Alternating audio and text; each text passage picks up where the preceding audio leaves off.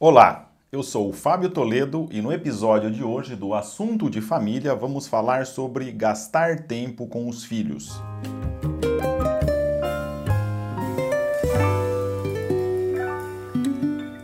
A Anne Monteiro enviou uma pergunta aqui para o assunto de família e ela gostaria de saber como trabalhar e dar atenção suficiente aos filhos. Qual é a sua profissão? Eu já falo para você, Anne, qual é a minha profissão, mas antes disso, eu gostaria de abordar um aspecto com relação a essa dinâmica, essa dificuldade entre trabalho e família, é que nós temos uma certa tendência de achar que na profissão do outro é mais fácil. Se eu tivesse um outro trabalho, se eu tivesse aquela situação, talvez aí sim eu conseguiria dedicar mais tempo aos nossos filhos. A gente tem essa tendência de achar que sempre a vida do outro é mais fácil. É claro que há profissões em que se torna efetivamente mais fácil, ou vamos assim dizer, propicia mais tempo para que possamos dedicar aos nossos filhos, isso é certo. É certo também que às vezes podemos estar numa situação difícil de até ter de pensar em trocar de trabalho, porque aquele trabalho eventualmente não contribui para aquilo que consideramos fundamental, que é a dedicação de tempo à nossa esposa, dedicação de tempo à nossa família e especialmente aos nossos filhos e ao nosso marido, evidentemente também. Mas, no mais das vezes, o trabalho que temos é esse, é a profissão que escolhemos. Seguramente a profissão de todos nós toma muitas horas do nosso dia, de maneira que é sempre difícil, é sempre um desafio, melhor dizendo, encontrar um tempo para estarmos com os filhos. Às vezes nós temos aquela profissão e a gente inveja do outro, né? Que aquela nossa profissão tem que bater ponto. Eu chamava de bater ponto, tem horário fixo para chegar, tem horário fixo para sair, de modo que isso já reduz o tempo de trabalho que podemos dedicar aos filhos. Às vezes, o nosso horário não é rígido, mas tem aquela situação, que aliás é a minha, eu não preciso registrar um ponto de entrada e saída, mas é aquele trabalho que se eu não fizer, ninguém vai fazer por mim. No outro dia ele vai estar me esperando. Normalmente quem é empresário, os profissionais autônomos, estão nessa situação. No meu caso, sou juiz de direito, trabalho muitas horas por dia, se dificilmente eu consigo dar conta de todo o volume de trabalho que temos, dedicando menos do que oito horas por dia para o trabalho profissional. E como então compatibilizar isso com uma família numerosa, o trabalho profissional com a atenção ao marido, com a atenção à esposa e com a necessária dedicação aos filhos? Primeiro, agenda. Precisamos ter uma agenda. Não dá para nos dedicarmos a mil e uma tarefas que nos exigem a nossa atenção sem termos um mínimo de organização. Eu costumo periodicamente elaborar um plano de vida, estabelecendo horários para cada uma das atividades que me requer e ali na agenda colocar muito especialmente também o tempo em que vamos dedicar à esposa, o tempo que vamos dedicar ao marido e o tempo que vamos dedicar aos nossos filhos. Então, quando a gente faz esse planejamento, é aí que a gente vai definir as nossas prioridades. Eu tenho um amigo que ele costumava dizer o seguinte: quando nós estivermos programando as nossas atividades diárias, quando nós estivermos organizando o nosso plano de vida, quando estivermos fazendo o nosso horário, a gente precisa colocar primeiro os sims na nossa agenda, porque uma vez colocando os sims, fica muito mais fácil dizer os nãos. E ele explicava. Por exemplo, para mim é fundamental a educação dos filhos, para mim é fundamental dedicar tempo à esposa, mas também é necessário e é fundamental um tempo de trabalho, a gente começa por colocar os sims. Ou seja, se eu tenho um horário de trabalho fixo, que como eu dizia que tem que registrar um ponto, eu já coloco ali na agenda aquele tempo de trabalho que devemos fazer.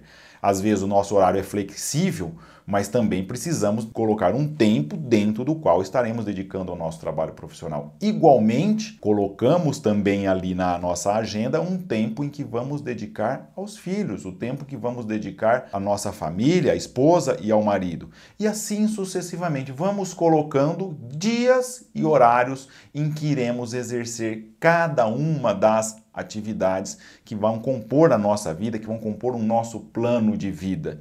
E há pessoas, e eu gosto muito de seguir esse conselho, que colocam também na agenda, na agenda pessoal, tempos dedicados a cultivar a sua fé. momentos de oração, um tempo que eu vou dedicar para uma leitura de algum livro que possa me ajudar a crescer espiritualmente, tudo isso organizado na nossa agenda. Ora, uma vez colocados todos esses sims, um sim para Deus, um sim para o trabalho, um sim para a família, quando alguém nos pedir algo, por exemplo, Fábio, olha, você toparia participar do nosso time de futebol aqui do trabalho? É, a gente costuma treinar de segunda a sexta, das 7 às 10 da noite. Olha, se eu abrir a minha agenda, provavelmente já vai ser muito fácil dizer um não. Não quer dizer que eu tenha que dizer não ao futebol semanal ou ao futebol quinzenal, provavelmente cabe na agenda. Não vai caber todo dia. Ou vou colocar todos os dias, sei lá, um, um com os amigos. Bom, não cabe, já tem coisas que eu tive de dizer sim na minha agenda, de modo que eu não vou conseguir sair com os amigos todos os dias uma vez ou outra, uma vez por semana, um tempo para dedicar aos amigos, muito bem, provavelmente eu consigo colocar isso na agenda. Mas como então ter tempo para dedicar ao trabalho e dar atenção suficiente aos filhos? Então, o primeiro conselho meu, Anne, é ter agenda. Agora você me pergunta, mas Fábio, você coloca isso na agenda e depois você consegue cumprir? Olha, Quase nunca. Bom, mas então para que, que tem agenda? Bom, eu sou mais adepto das agendas eletrônicas por uma razão prática. Ou seja, se alguma coisa aconteceu errada, principalmente numa família numerosa em que temos filhos, a chance de algo acontecer errado é na casa de 100% todos os dias. Só que a gente tem uma certa elasticidade. Eu posso ir na minha agenda, aquele compromisso que estava previsto para ser feito aqui, eu empurro ele para lá. Talvez eu não vou conseguir dedicar aquela meia hora que eu pretendi inicialmente dedicar para o filho naquele determinado horário, ou aquele tempo que eu dedicaria à família, à família, eu vou ter de encurtar essa uma hora posso trazê-la para 45 minutos, eventualmente para meia hora, mas é algo que está ali na agenda e que eu preciso dedicar aquilo e que alguma coisa dá errada, a gente reagenda, a gente faz alguns arranjos, mas continua com aquele compromisso. Porque quando nós não colocamos, ou seja, coisas que deveríamos, uma, coisas que são importantes, mas que não estão na agenda, a gente corre o risco de deixar sempre para o amanhã. Hoje eu não consegui ficar com o meu filho, eu não consegui, eu não consegui ler o livro de história para aquela filha de noite, eu não consegui ter aquela conversa com, aquele, com aquela filha adolescente que havia programado, mas amanhã eu farei.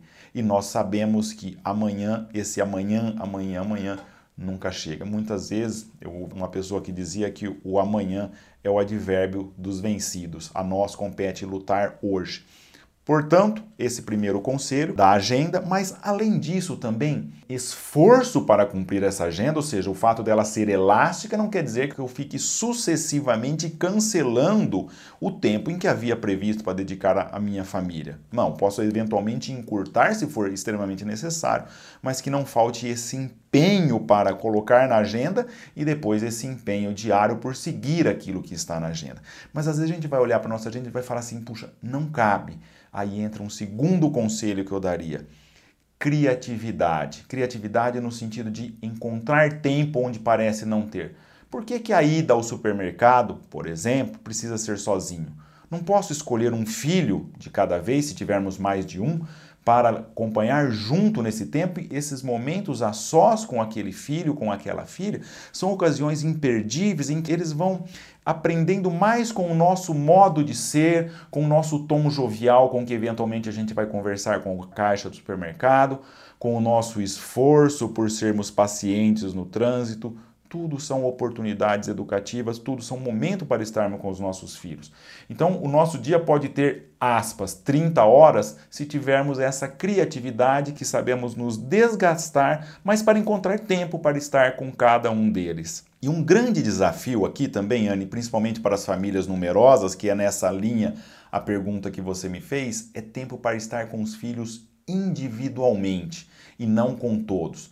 Talvez uma dificuldade para quem tem mais filhos é achar esse tempo para estar a sós com aquele filho. Nossas filhas, os nossos filhos têm essa necessidade também de se sentirem únicos, com a nossa atenção focada neles. Há um tempos atrás, nós morávamos num apartamento já há muito tempo e tínhamos uma vizinha que eu falei uma vez, eu fiz o um comentário assim, eu sempre escutava ela falando: "Vamos, Giovana Francisco, Giovana Francisco, entra no carro". Eu comentei com a minha esposa: puxa, que nome esquisito dessa menina, Giovana Francisco.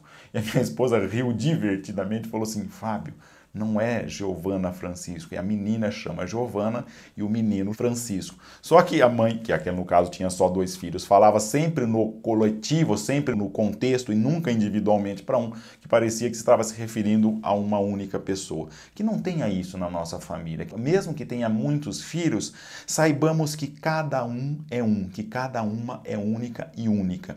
Tem um hábito que nós desenvolvemos já há muitos anos, precisamente para ter essa atenção individualizada, que é o hábito de sair para almoçar periodicamente com o filho. É o dia dele almoçar. Então eu saio do meu trabalho, felizmente no meu caso é próximo da escola dos meus filhos, no horário do almoço, pego um deles, vou almoçar e volto. Aquele é o dia dele quando eles eram muito pequenos. Se fosse ao McDonald's, por exemplo, naquele dia podia até escolher o McLanche Feliz, porque é, é, aquele dia era só para ele. E isso se repetia, eles ficavam esperando quando seria o dia que o pai iria pegar para almoçar. Olha, isso foi só um pequeno detalhe que nós implementamos na nossa família, mas que hoje, olhando anos para trás, eu tenho uma filha já casada que fez uma postagem recente no Instagram contando precisamente isso. Ela dizia ela que delícia era esse dia que meu pai me pegava na escola para almoçar comigo.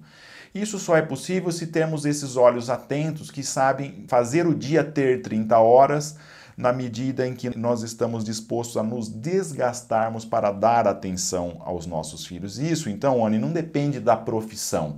Qualquer profissão, lógico, temos profissões que são mais exigentes e eu vos asseguro que a minha é muito exigente, exige muito tempo, muita seriedade, um esforço mental terrível e é por isso que podemos também, e agora vai um terceiro conselho, descansar estando com os filhos. Porque descansar, no fundo, não é não fazer nada. Descansar é nos distrairmos com atividade que exige muitos esforços. Ou seja, para quem tem um trabalho intelectual intenso, provavelmente jogar com os filhos um jogo durante a noite, esse sair com os filhos, um passeio com aqueles filhos quando possível, individualmente, é um tempo que estamos nos descansando também, porque estamos distraindo da atenção daquele trabalho profissional intenso e agora dedicamos a atenção, atenção aos filhos. Então, o descanso, que é uma obrigação grave que nós temos, são oportunidades educativas, são momentos para estarmos com os nossos filhos.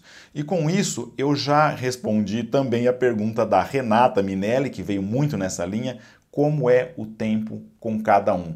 Então é precisamente isso, Renata. Eu me inspirei muito nessa sua pergunta para, e já me antecipei a resposta, na medida em que é fundamental que tenhamos tempos para estar com cada um deles. E agora aqui eu aproveito também a sua pergunta para um aspecto fundamental: a participação na educação dos filhos. Nós já falamos num podcast anterior em que a gente falava do papel do pai, em que a educação dos filhos, a administração das famílias é papel dos dois. É claro, não há problema nenhum se a mãe ou o pai tiver um tempo maior para acompanhar a lição dos filhos, para ver como está na escola, muito bem, mas que o outro considere aquilo como um problema próprio também e no sentido de se adiantar a perguntar à esposa, olha, é, como que tá, né? Como que está essa, essa filha? Ele fez a lição, teve dificuldade nesta semana? Como que está o trabalho escolar dele?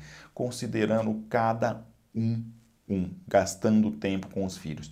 E um último conselho, que se me permitem, é ter para cada um dos filhos, nesse gastar tempo com eles, uma certa intencionalidade na educação. Como assim? Olha, o grande desafio, a principal meta da, da, educação dos nossos filhos é que eles adquiram virtudes, que sejam pessoas virtuosas e, precisamente nesse empenho por adquirir virtudes, que sejam mulheres e homens responsáveis e felizes. Como é que nós podemos ajudá-los nesse trabalho de crescer nas virtudes? Tendo um plano pessoal de melhoras para cada um daqueles nossos filhos. Precisamos conversar sobre cada filho individualmente, pai e mãe sentar. Já falamos também em oportunidades anteriores, mas reforço aqui a necessidade de pai e mãe ter um tempo semanal para conversar sobre a administração da família, isso é fundamental que, que cada um faça. E a pauta dessas reuniões deverão ser um plano pessoal de melhora para cada um dos filhos. E como fazer essa conversa? Num tom descontraído, de um café da manhã ou quando se faz um passeio, mas que cada um traga para essa conversa quais são os fatos relevantes que a gente sabe em relação à vida daquele filho como que está o rendimento escolar, como está o comportamento dele em casa ou dela, como que eles têm se portado em cada situação e para isso precisamos de olhos atentos, de olhos atentos não de inspetor, de querer investigar como está aquela vida dos filhos, mas olhos de amor que se volta para aquela filha, para aquele filho, com, querendo observar, querendo construir elementos para que depois possamos ajudá-los. Olha, se temos esses olhos atentos a cada um dos filhos, ele está feliz, ela está com um brilho nos olhos. Muito bem, esses fatos nós vamos levar para essa conversa com a nossa esposa, com o nosso marido. E a partir desses fatos podemos identificar alguns problemas. Eventualmente está dormindo muito tarde, por isso que está acordando cansado.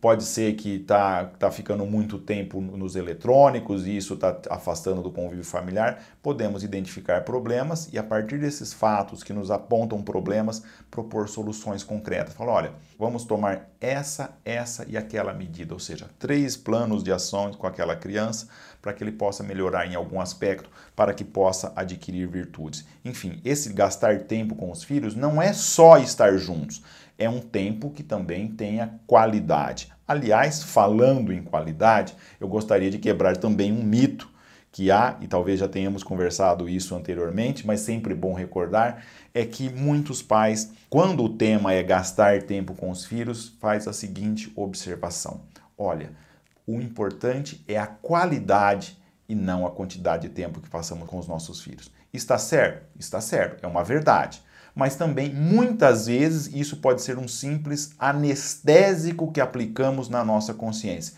E explico. Às vezes, para desculpar a nossa falta de empenho, de determinação para estar tempo com os filhos, a gente vem com essa de que o importante é a qualidade.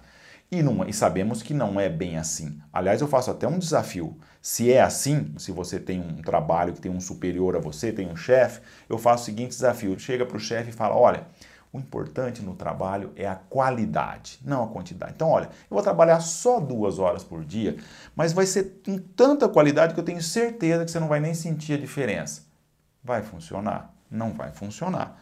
Com os nossos filhos, também o importante é a qualidade, mas tem que ter um mínimo de quantidade para que se possa desenvolver um trabalho educativo, para que possa ter um convívio saudável com aquele filho. Então, claro que depende das circunstâncias de cada um, não se trata de incutir agora também uma espécie de remorso, se a gente não, não tem muito não tem como dedicar o tempo que gostaríamos de dedicar. Aliás, o remorso é sempre muito ruim enquanto sentimento. Podemos ter propósitos e não ter preocupações, mas transformar essas preocupações em ocupações. Então, o tempo, sim, o importa é a qualidade, mas um mínimo de quantidade para fomentar o convívio, para desenvolver uma atividade educativa saudável em relação a cada um dos filhos. E para isso, só a título de conclusão e um apanhado de tudo que nós falamos, é agenda, criatividade e empenho para colocar em prática aquilo que havíamos nos proposto. Sempre em parceria, pai e mãe, parceiros na educação dos nossos filhos, cada um ajudando ao outro naquilo que for necessário para que tenhamos um tempo de qualidade, mas também uma quantidade mínima que para que possamos desenvolver uma atividade educativa saudável e que efetivamente contribua para o que é importante na educação dos nossos filhos, que é que, as, que sejam virtuosos, que, que preparemos o terreno naquilo que couber a nós, naquilo que nos compete enquanto educadores, para que sejam mulheres e homens responsáveis, infelizes, que é a única coisa que vale a pena nessa nossa vida.